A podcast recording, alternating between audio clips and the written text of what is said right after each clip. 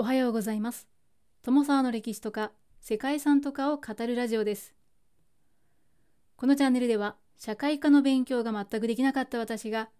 歴史や世界遺産について興味のあるとこだけゆるく自由に語っています。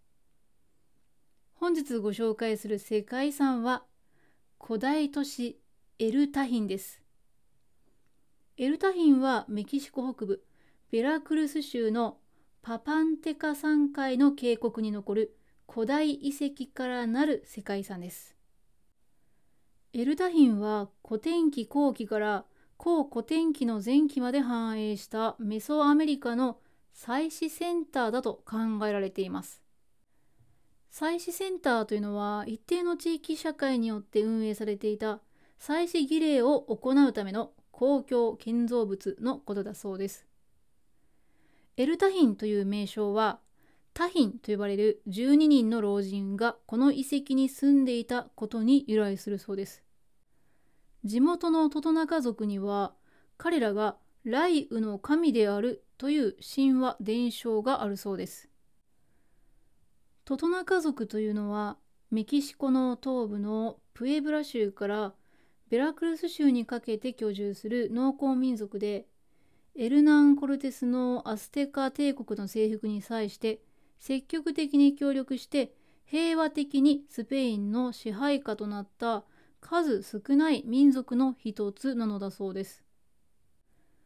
古代のメキシコ湾岸ではトトナカ文明やベラクルス古典記文化が発展しました。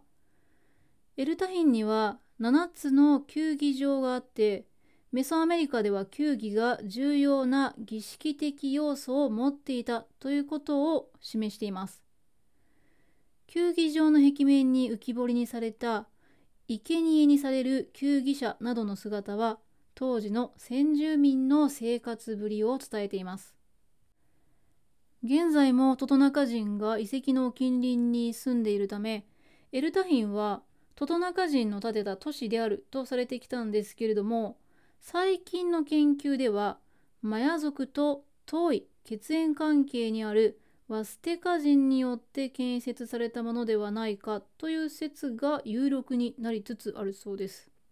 はい、この事実はいつか明らかになるんでしょうかということで本日はメキシコの世界遺産古代都市エルタヒンをご紹介したいと思います。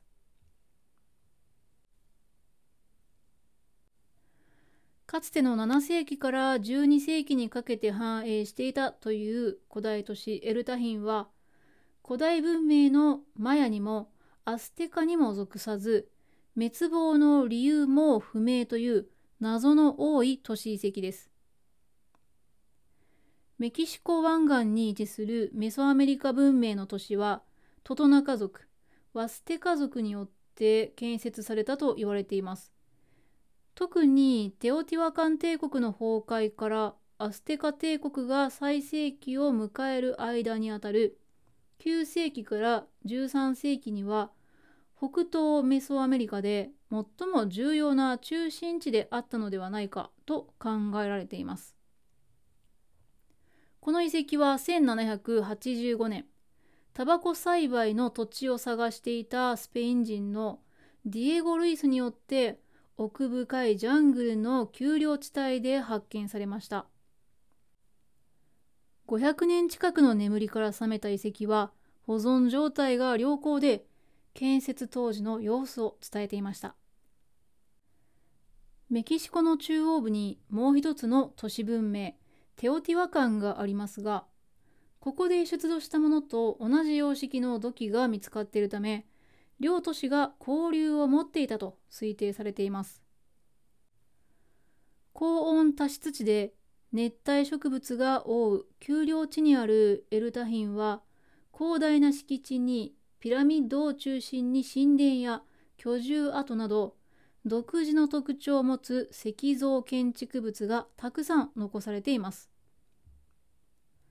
建築物は精巧な彫刻が施されたレリーフが特徴的でその高い文明は湾に沿って広がりその後中央メキシコの高地にも浸透したとされています。エルタヒンは先住民の言葉で稲妻やハリケーンを意味するそうで古代の人はこの地方を襲う猛烈な嵐などの大自然の脅威を恐れて天の神々を祀る祭壇を建設したようです。エルタヒンの建築物を印象づけるピラミッド基壇は石灰岩で作られていました。石材をつなぐ目地の部分に使われたセメントや建物を保護するための排水設備などからは先住民たちの優れた建築技術を見ることができます。またエルタヒンを建設した民族が正確な歴を持っていたということを伺い知ることもできたりこれらの遺跡から発見される土偶や土器は芸術的な価値が高いといった評価も受けています。そんなエルタヒンにあるピラミッドはテオティワカンなどの遺跡にあるピラミッドなどとは異なるデザインをしているということでも知られています。エルタヒンで最大の建造物が壁岩のピラミッドと呼ばれるピラミッドです。基礎の底の部分の一辺は36メートル、高さは18メートルで頂上は崩落していて元はもっと高かったのではないかと推測されています。7層の段からなるピラミッドに窓のようなくぼみが1年の日数と同じ365個あることで知られていてこれが歴として使われていたと考えられています。このくぼみの部分を壁岩と言うんですけれどもこうした壁岩装飾のピラミッドというのはメキシコの数ある世界遺産の中でもエルタヒンでしか見ることができない希少なものなのだそうです。また建造時の古典期の中期から後期の段階で全体的に赤く塗られていて欄干部分は青く塗られていたと考えられているそうです。そんな壁岩のピラミッドの周囲からはマヤの王に酷似したような正面を向いた王の姿を丸彫りにした。石の彫り物が検出されたりエルタヒンの先祖の王が神々に扮している姿や神聖な儀式に関するレリーフが刻まれた石板が集中していたということでここは一種の聖域であったのではないかと考えられています。そしてエルタヒンのもう一つの見どころは約20箇所もあるという球技場です。そうした遺跡に見られるレリーフは生贄が捧げられている様子を示していました。エルタヒンでは球技が観戦を楽しむ目的だけではなくて神聖なる儀式的要素を持ち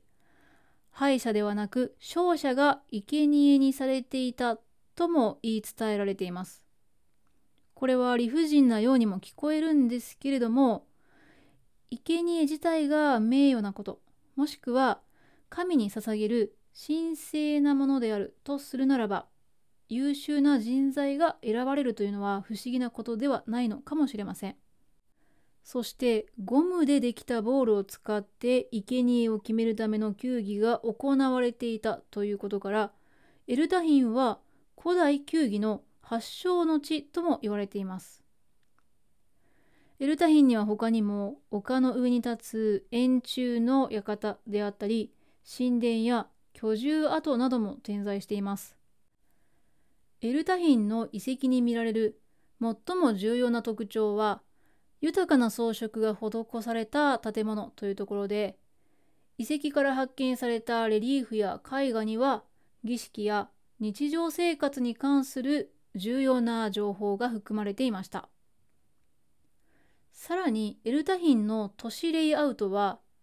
キシカコリウフキという貝殻の断面を模式的に表したものの形に基づいていたそうです。キシカルコリウフキというのはメソアメリカ美術によく見られるモチーフでもあるそうです。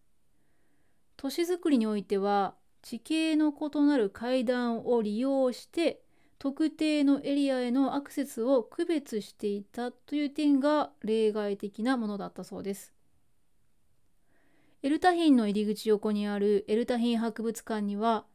エルタヒン遺跡の復元図であったり空撮写真また遺跡の現状のジオラマなどもあります。広場やピラミッド球技場の位置が確認できるのでまずこの博物館に立ち寄って展示物を見てから遺跡に行くというふうにすると遺跡の全容が把握できそうです。また古代都市エルタヒンの入り口前にある専用のスペースではボラドーレスと呼ばれる伝統的なパフォーマンスを見ることができますパフォーマンスと言っていいのかわからないんですけどもボラドーレスというのは飛ぶ人という意味を持っていて干ばつが続いた際に神に雨を乞う宗教儀式なんだそうですね。この儀式は30メートル以上もある長い棒の上から4人の先住民がロープで逆さ吊りになってロープを少しずつ伸ばしながら遠心力を利用して柱の周りを回転しながら降りるというものです。はいまあ、逆さ吊りで降りてくるんですけれども4人というのは水と風と火と大地っていうのを代表する鳥を表しているそうですね。笛を吹いて踊る人もいるそうでその人は太陽への祈りを捧げ続けているのだそうです。はいちょっと怖いですけどもね見てみたいような気もします。ということで本日は簡単な内容のみとなっているんですけれどもメキシコ合衆国による世界遺産エルタヒンの古代都市を紹介しました最後までお聴きいただきましてありがとうございますでは皆様本日も素敵な一日をお過ごしくださいね。友沢でした。